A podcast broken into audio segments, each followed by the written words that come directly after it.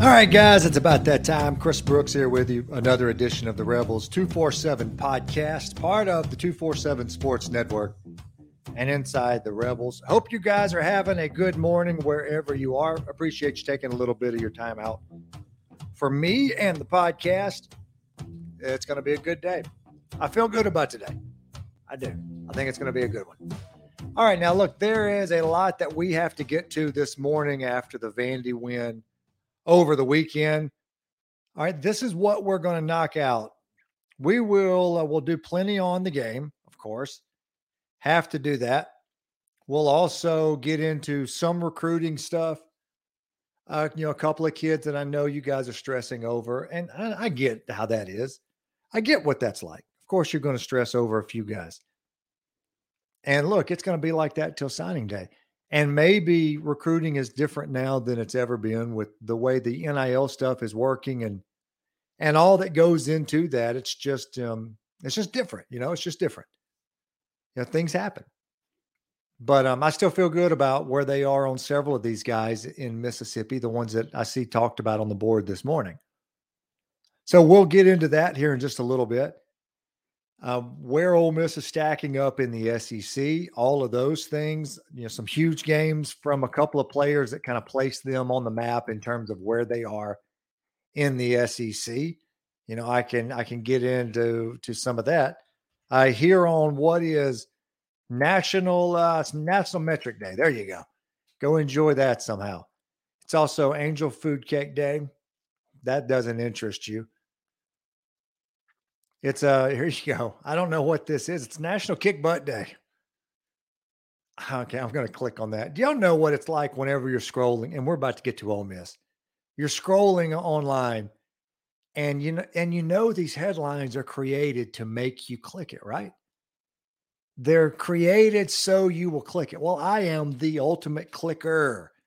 It doesn't take much to get the click as long as I know I'm not about to do something stupid and give somebody my credit card information or hack my computer, barring that, I'm going to click, man. If it's like a, a question to so and so, this is the worst. So and so, what do they look like today? It's 30 years later. I'm clicking that. But this one is National Kick Butt Day. How can I not, I not see what that is? It's observed annually on the second Monday in October. This is a day to give yourself a kick in the seat of the pants. How about that? This is for you. So if you woke up today and you're not anxious to work, you need to give yourself a nice, swift kick in the butt on National Kick Butt Day. Or how about this mental health day? You can observe that one. Lord knows mental health is tied with the sporting stuff that we're all following. My kids were ready to kill somebody last night watching the Mets, and I understand. I'm right with them. Big Mets fans just embarrassed ourselves for the last month. But you're not listening to this podcast from a Mets take. Let's get into the game, right? And uh, early in that game, I'm texting a few friends, and you know, whenever I'm at the house watching the game, I'm posting on the board, and I'm texting back and forth to you know a group of guys, and I enjoy watching the game like that. I do. I enjoy the a couple of friends that are you know we're kind of going back and forth, and you know, early it's like I ah, don't worry about it roster's way too good, no chance of an upset, and you feel good about it. And I'm kind of sitting here. I usually tend to be more objective. Some people say more pessimistic, but you see these other upsets out there every week. You know, crappy teams beat really good teams all the time. College football is just weird, it happens all the time. So as the game kind of goes along, you know, you start getting a little bit more nervous and more nervous. And I can't remember which play it was can't remember in particular which play it was. Then everybody's like, okay, now, now this is it. Dogfight time now. This is going to be close. And of course, it's Vandy, which has been the bane of Ole Miss's existence for whatever reason. And they haven't won it much. They've won a couple big ones, but it's just the fact that they tend to scare Ole Miss. And the first half goes how it goes, but then uh, then the Rebels come out in the second half and they take care of business, and they win how they should have. 52 to 28. They dominated the second half completely. Now, what should you take away from this game? Okay, first thing I do is I look around the SEC. Let me tell y'all something. you can make too much of games just one at a time. You know, you have to look at collective, a couple of games, two, three games. You, you have to look at a little bit bigger picture. So I'm not going to look at the first half in particular of a game and haven't changed my mind much on what Ole Miss is. A matter of fact, I haven't changed any. They're exactly right now what I thought they were going to be. But you look around the league, how does Alabama play A&M like that? That game was close. A&M had the game. How does A&M run that play on the last play of the game? Have no idea. Just didn't look good at all. How does that happen? Georgia then wallops Auburn, but you look around the SEC West in particular, and LSU gets curb stomped by Tennessee. And then the A and M game. Now, what do we make of A and M? They're one and two in the SEC, three and three. Are they better than we thought they were? How did that game go like that? I don't know. But you can look at it the other way. Is Alabama is that game now gettable? I don't know if that's going to be a thing when we get to it. Hopefully, we get to that point in the season and it is a huge matchup. But yeah, you think of that game a little bit differently now. I don't know how that game was that close. You look at State's game with Arkansas. And yeah, it's a huge advantage that you don't have to face KJ Jefferson. But Mississippi State's playing well. They're sitting there five and one. They win by 23. Their offense is good. I think the defense is good. State's good. Like that's just top to bottom. That's a good football team. Um, and like I said, don't make too much of any one thing. Yeah, that's a big that's a big help when KJ's not in the game. But then you look at the collective overall, how they handle the game in the season. State's good. And we'll get into some power rankings tomorrow. But I think the West right now, it's it's more open than I thought that it was a week ago. If I'm going to change a little bit, and everything for Ole Miss to do what they wanted to do is still out in front of them. Now, the Ole Miss game in particular, very happy for Jonathan Mingo. I have thought all year that the wide receivers are fine. I think the lack of production in the wide receiver game and the passing game, two reasons. The running game has been so good, and the running backs are top notch. They haven't had to throw the ball a whole lot. And I do think they were protecting Jackson Dart a little bit here. So all those things contribute. I don't think it's been a wide receiver issue. Matter of fact, I've I've continually heard kind of behind the scenes, no, the, we feel good about that room. There's there are players in there. It's going to get better, and there's going to be a game when it busts. In particular, Jonathan Mingo. For me, and I remember texting this like as soon as the game started, and I've, I've done this several times. Jonathan looks great physically. Like Mingo physically just moving around how he's running, he looks great. He just had not had that huge game. He and Jackson Dart not connecting for whatever reason. You know, it's new quarterback and getting acquainted with each other. I don't know what it is, but it felt like he was about to break out. And I don't say that after the fact. Like I said, I'm telling people that before the game starts. Mingo is he's due here. Like he looks really good on the field. Some of these throws are close to hitting, they're just not hitting them. Then bam, that happened. He goes for 247, school record, two touchdowns, nine catches, the most yards receiving for any player in the country, I think in the in FBS this year. And now he's leading the SEC in receiving yards. Happy for that kid. When he came into the program, he had AJ Brown label thrown on him, which is not fair because you're talking about a potential, you know, NFL All Pro player, Pro Bowl player. Uh, that's not fair for anybody, but Mingo has those attributes. He's a big kid, 220 plus. He's very physical as a blocker. He does some of the things that AJ does, plays a similar game. Doesn't mean he is him. But I was happy to see him have a game like that. And you remember early in the year, I think on either an interview or on the season or something, one of the coaches mentions going up against a first rounder in Mingo. Doesn't look so crazy now. Because several people questioned that at the time. I think Mingo has a lot of ability, but he plays well. Jordan Watkins has 100. Malik Heath didn't get a ton of chances, but four catches, 26 yards. He's been good. He's 13th, 14th in the SEC in receiving yards. And then suddenly Dart goes for 448, three touchdowns. He was stellar outside of the two interceptions. And it's not just the two picks, it's just they were really bad ones but he's learning. You you have to see what that kid has potentially at this point. Like he played a great game in my mind.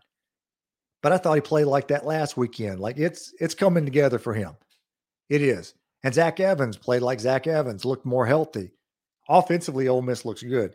Defensively, I'm not going to make much of that first half. I'm just not. Top 10 team comes rolling into town. Vandy obviously was ready to play. Ole Miss obviously was not. But then the second half, it turned out like you thought it would. AJ Finley has a big game. Troy Brown has been great. Thought DeAndre Prince played great. Defensively, that's a good team. So now at this point in the season, they're still undefeated. Big games here still in the next few weeks to get to the huge games later. But man, you can't feel much better about Ole Miss right now than you do. Trigg injury is a bad thing. I hate that for him. Out for the season with the collarbone. He was kind of he was slow to come around. He's a he has a ton of potential, ton of potential. Hadn't really played like that yet, but I think he was on his way. Um, but hopefully he gets healthy and comes back. I think they'll be okay there. You know, I like some other guys. Kelly, I think's fine. You know, he's a better, probably overall tight end, better blocker. His hands will improve. Um, the the young kid out of Texas was his, his last name was it um is it Kyron Heath? I hope I didn't butcher that. But that kid has promise. I've heard coaches talk about him potential down the line. He's got to be ready. And then maybe they can do some other things with wideouts. I mean, Mingo's 225.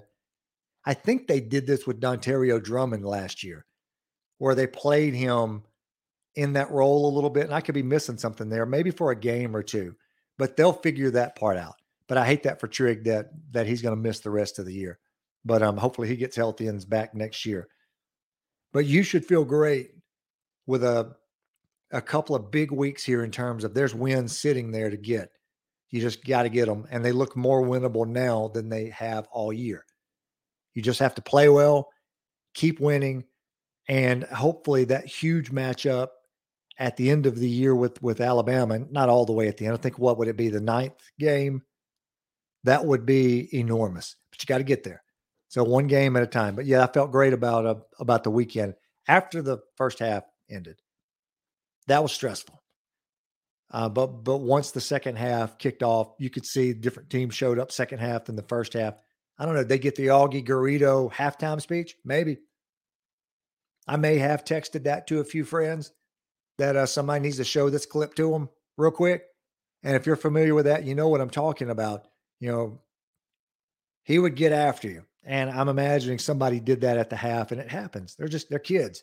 That's why college football is so weird. Football in general, it just happens. But you have those down games, those down halves, and but but they came out and handled business in the second half. A couple of notes on recruiting, real quick. And tomorrow we'll do some SEC power rankings. I'll stack the SEC West. But I saw Suntarine Perkins goes to Alabama on a visit. And look, I'm not I'm not dumb. I know what that looks like. I know what it sounds like when you're reading the quotes. And yeah, I saw that this morning on the board, and and Hank South and those guys do a good job with it. You're seeing a lot of we in there, and look, I get it. I may be trolling a few people about that also on my end, but he goes over there and um, and that makes people nervous. Everything I hear on the Ole Miss end of it is is the same, but I'm not going up and down with these guys. Look, a player of that caliber He's not going to just not do these visits. Not going to happen. If you were that player or his family, you would make those visits. Um, 99% of people would do that. It's a it's a once in a lifetime experience.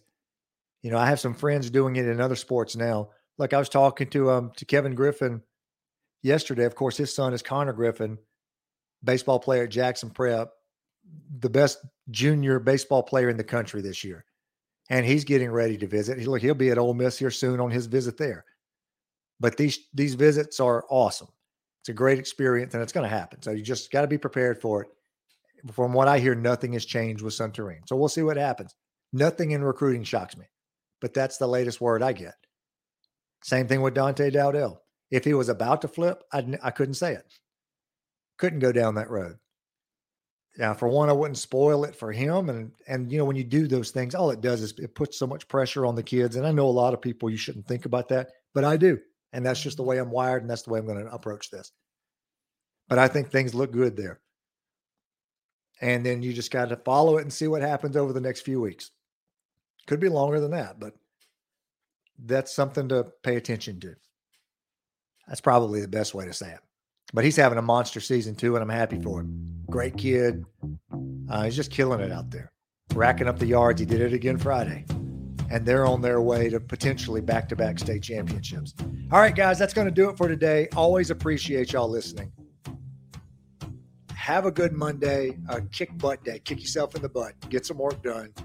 Get after it. And I'll talk to you tomorrow. This is Chris Brooks with the Rebels 247 podcast and the 247 Sports Network with Inside the Rebels. Y'all have a great day. Talk to you tomorrow.